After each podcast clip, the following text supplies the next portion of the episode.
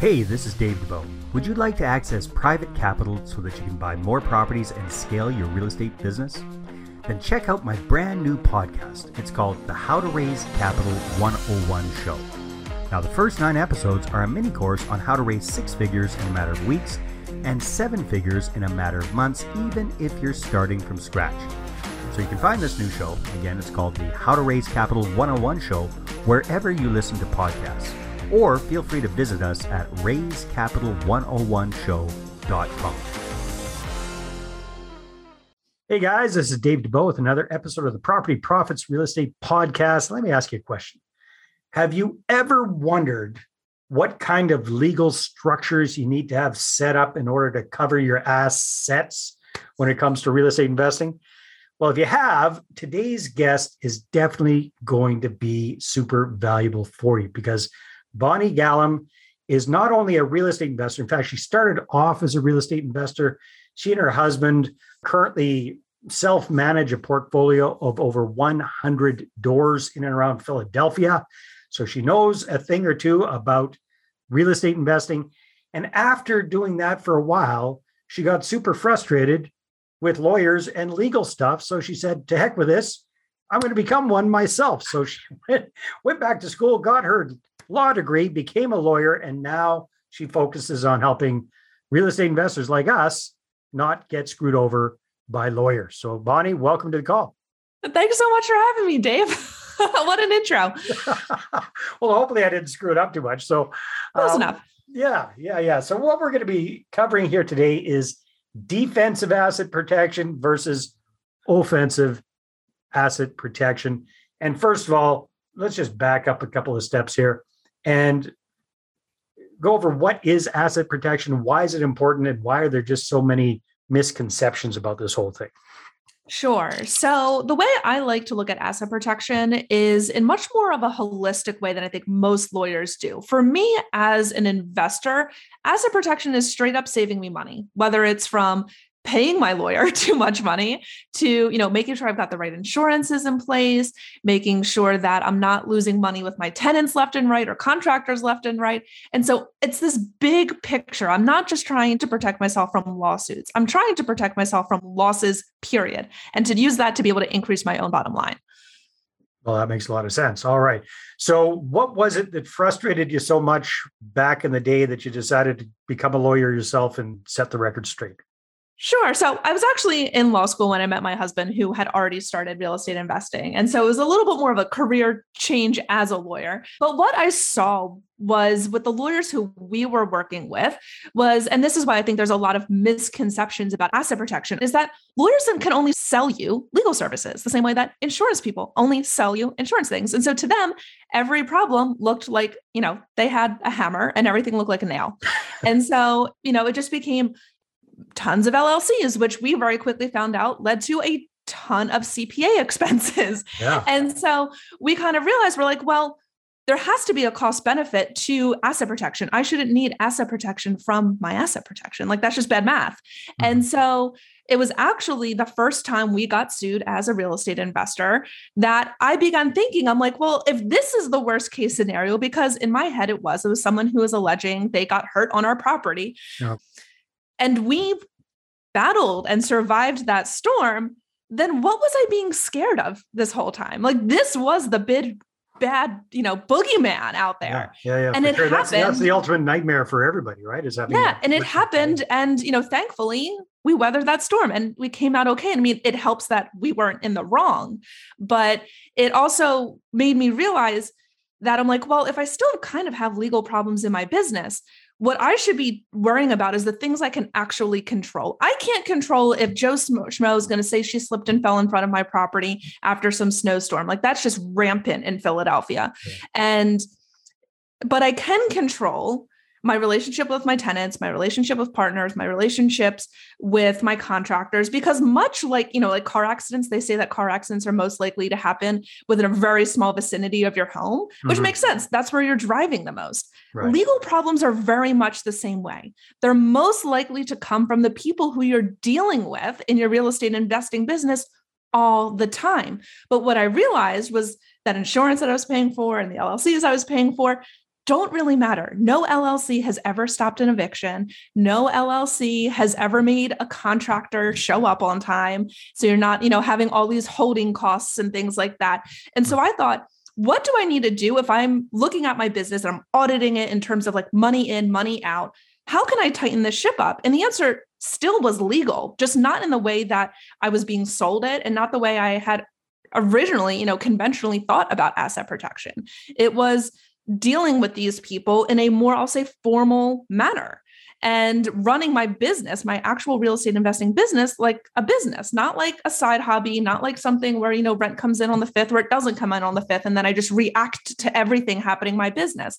I saw that I had a lot of control as the business owner to steer that ship. And that was an opportunity that I wasn't fully grasping. And when that happened, I realized, you know what? The contractor who wasn't willing to sign an actual contract was probably not going to do the work that needed to be done on time, on budget, and in the manner that I expected it to be. Mm-hmm. And the same thing kind of goes with, you know, tenants and partners. It's when you start making things and treating things seriously, which we are, like we want this stuff to be here for the long term, then the people who aren't in it for real, they start just kind of going away, which is mm-hmm. is a nice thing. And then the people who you do work with, you have this mutual respect, this mutual understanding because things are put into paper. And that has been the greatest learning lesson of all has been through this lawsuit and then also just auditing the number my own numbers in my business to say how can we actually tighten up the ship?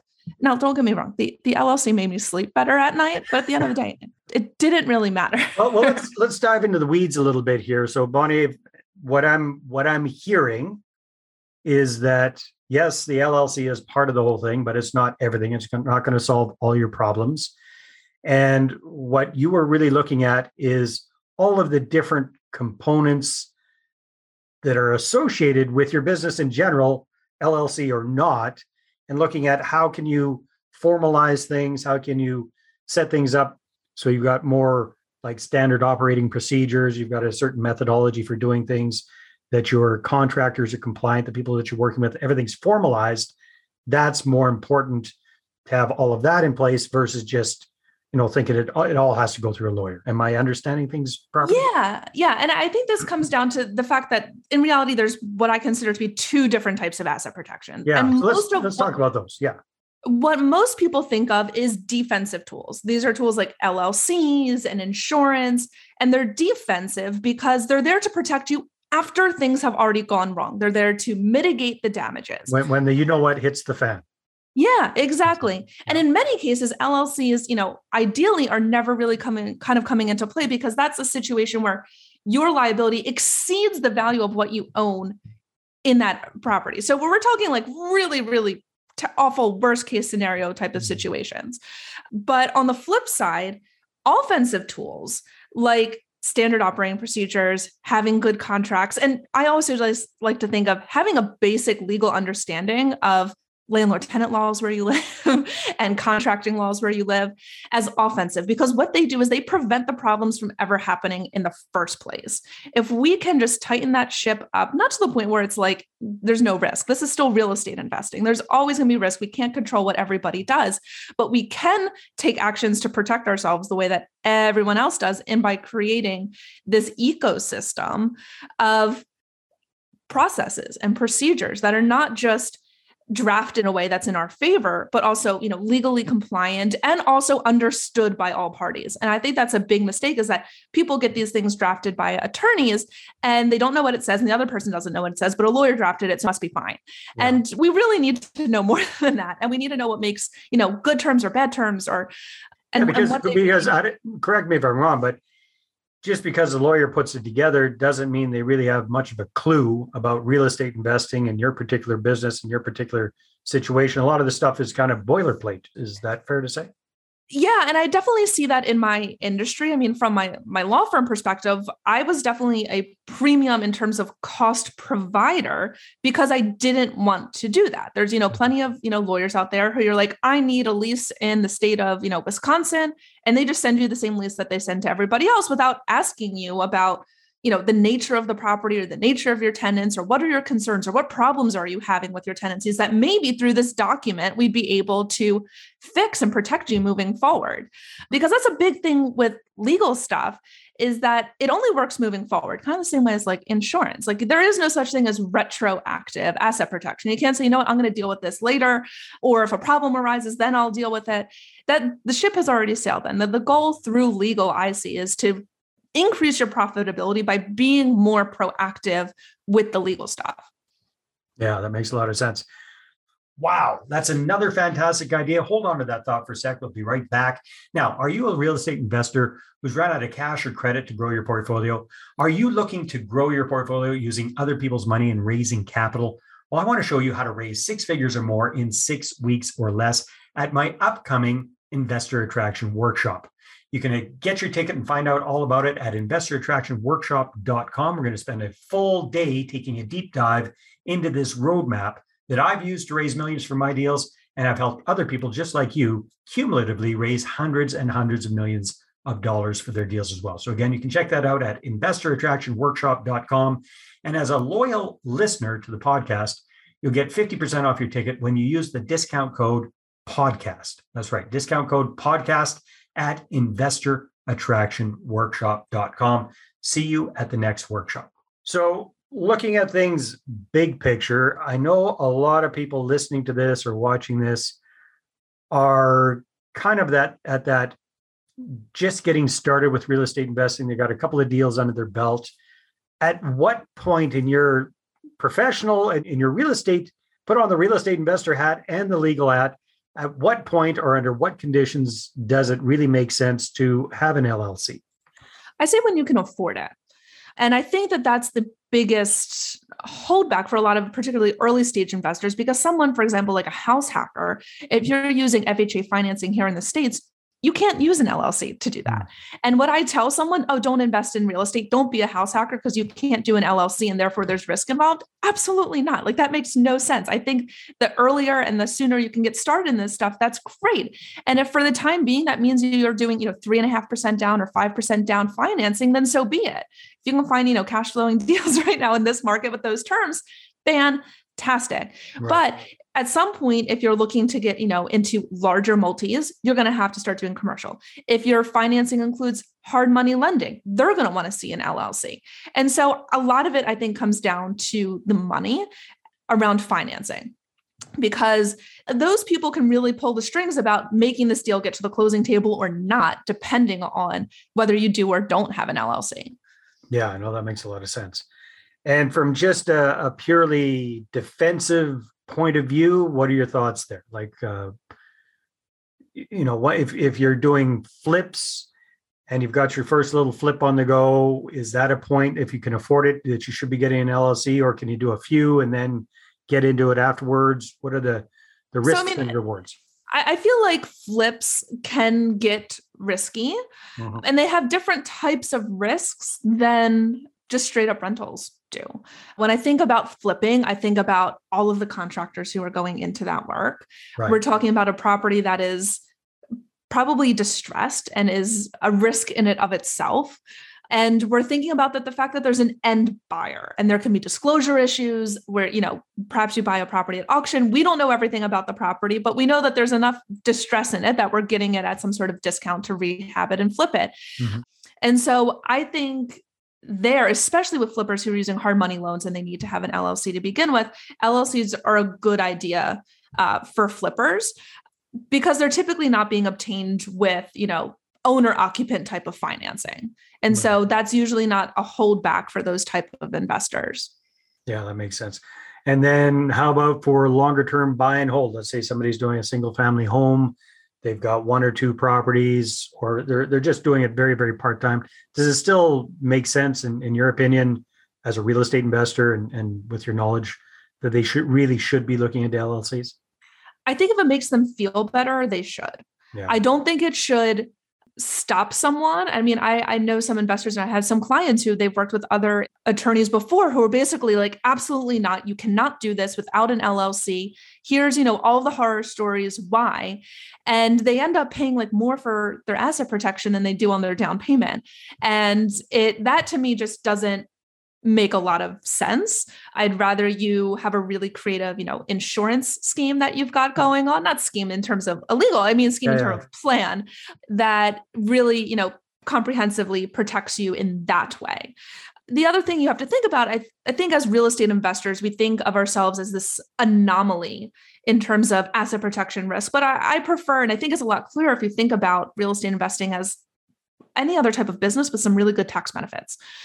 And when we think about, you know, a pizza parlor that perhaps just rents and has some employees and sells the product, they're probably in an LLC. And mm-hmm. they do that because their employees are a risk, their customers are a risk, and there's, you know, some liability around the, the actual premises, even if they don't really have that as an asset. And they don't have a lot of assets. You know, if you think about a company who's just renting, you know, a space for their business, cash on hand and their insurance policy is, is really what they they have. Right. And so an LLC there's really important because if there's you know any sort of substantial claim and, and insurance here is even more important they're going to be coming right after the personal assets. Now, with real estate, real estate has a lot of inherent assets. So the business itself already contains things. Now, granted, we don't want to be giving up that property in a lawsuit. Right. That, that's not what we want here. We don't want to be totally illiquid. But again, that's where the insurance piece comes in. I know some attorneys will recommend doing what's known as debt stripping, where you're basically keeping very, very little equity in your property. Mm-hmm. So that way it's not even worth, you know, foreclosing upon not or whatever. I, yeah. And I just don't really buy by that. I mean, I do debt stripping all the time. I call it the BRRRR method and I refinance my properties and I pull them out, but I don't do that as an asset protection strategy. I don't think it's good because then you're just paying, you know, what's a regular commercial rate right now? Over 6%. Mm hmm i'm paying 6% as asset protection on the value of my property. Like that doesn't make sense. Now if i'm going out and making 15% off of that money then that makes sense. And so it, the, the numbers just always I, for me legal comes down to math in many ways. And it doesn't have to be more complicated than that. And there is no right or wrong. And i never like as an attorney to put my risk tolerance in the place of my clients. If my clients say bonnie that's great. Like personally, we have multiple LLCs, but we also have multiple properties in the LLCs. Whereas some people are like, I cannot sleep at night if I don't have each property in a separate LLC. That's fine. That's fine. But I'm not going to make you feel that that is necessary for you to be a real estate investor. Right. You can show people the pros and cons of either way. Yeah. And yeah. if that's, and if after you understand, you know, the of maintaining that and what that provides for you and what the upkeep and operations of, you know, bookkeeping on all of these different things. And you're like, yeah, Bonnie, this is still what I want to do. Then let's do it. Let's do it. Absolutely. I'll take that fee all day, every day. But it's not like I'm going to come in there and say, if you're not doing this, you're doing it wrong. Got it. Got it. No, that makes sense. Bonnie, this is a, a, a very, very important topic, very deep subject. There's only so much we can cover on a short interview like this. If people want to find out more about you, and I know you've got some fantastic resources for folks and and some even do it themselves kind of stuff. So where can people find out more about you and get in touch with you? Sure. So if you're interested in learning more about my perspective on asset protection and legal as a real estate investor, you can go to my website, bonniegallum.com. There I have lots of freebies like a whole checklist guide on going through different types of due diligence, as well as a free legal workshop going through the three legal landmines that real estate investors need to look out for and what to, to do to protect themselves against them. I also hang out on my podcast, House of Horrors, and look out soon for an episode with Dave there as well. That sounds great. We'll have all those links in the show notes. Bonnie, it's been a lot of fun. Thank you so much. Thanks for having me, Dave. All right, everybody, take care, and we'll see you on the next episode. Well, hey there. Thanks for tuning into the Property Profits podcast. If you like this episode, that's great. Please go ahead and subscribe on iTunes. Give us a good review. That'd be awesome. I appreciate that. And if you're looking to attract investors and raise capital for your deals, then I'm going to invite you to get a complimentary copy of my newest book, right back there. There it is. The Money Partner Formula. You can get a PDF version at investorattractionbook.com. Again, investorattractionbook.com. Take care.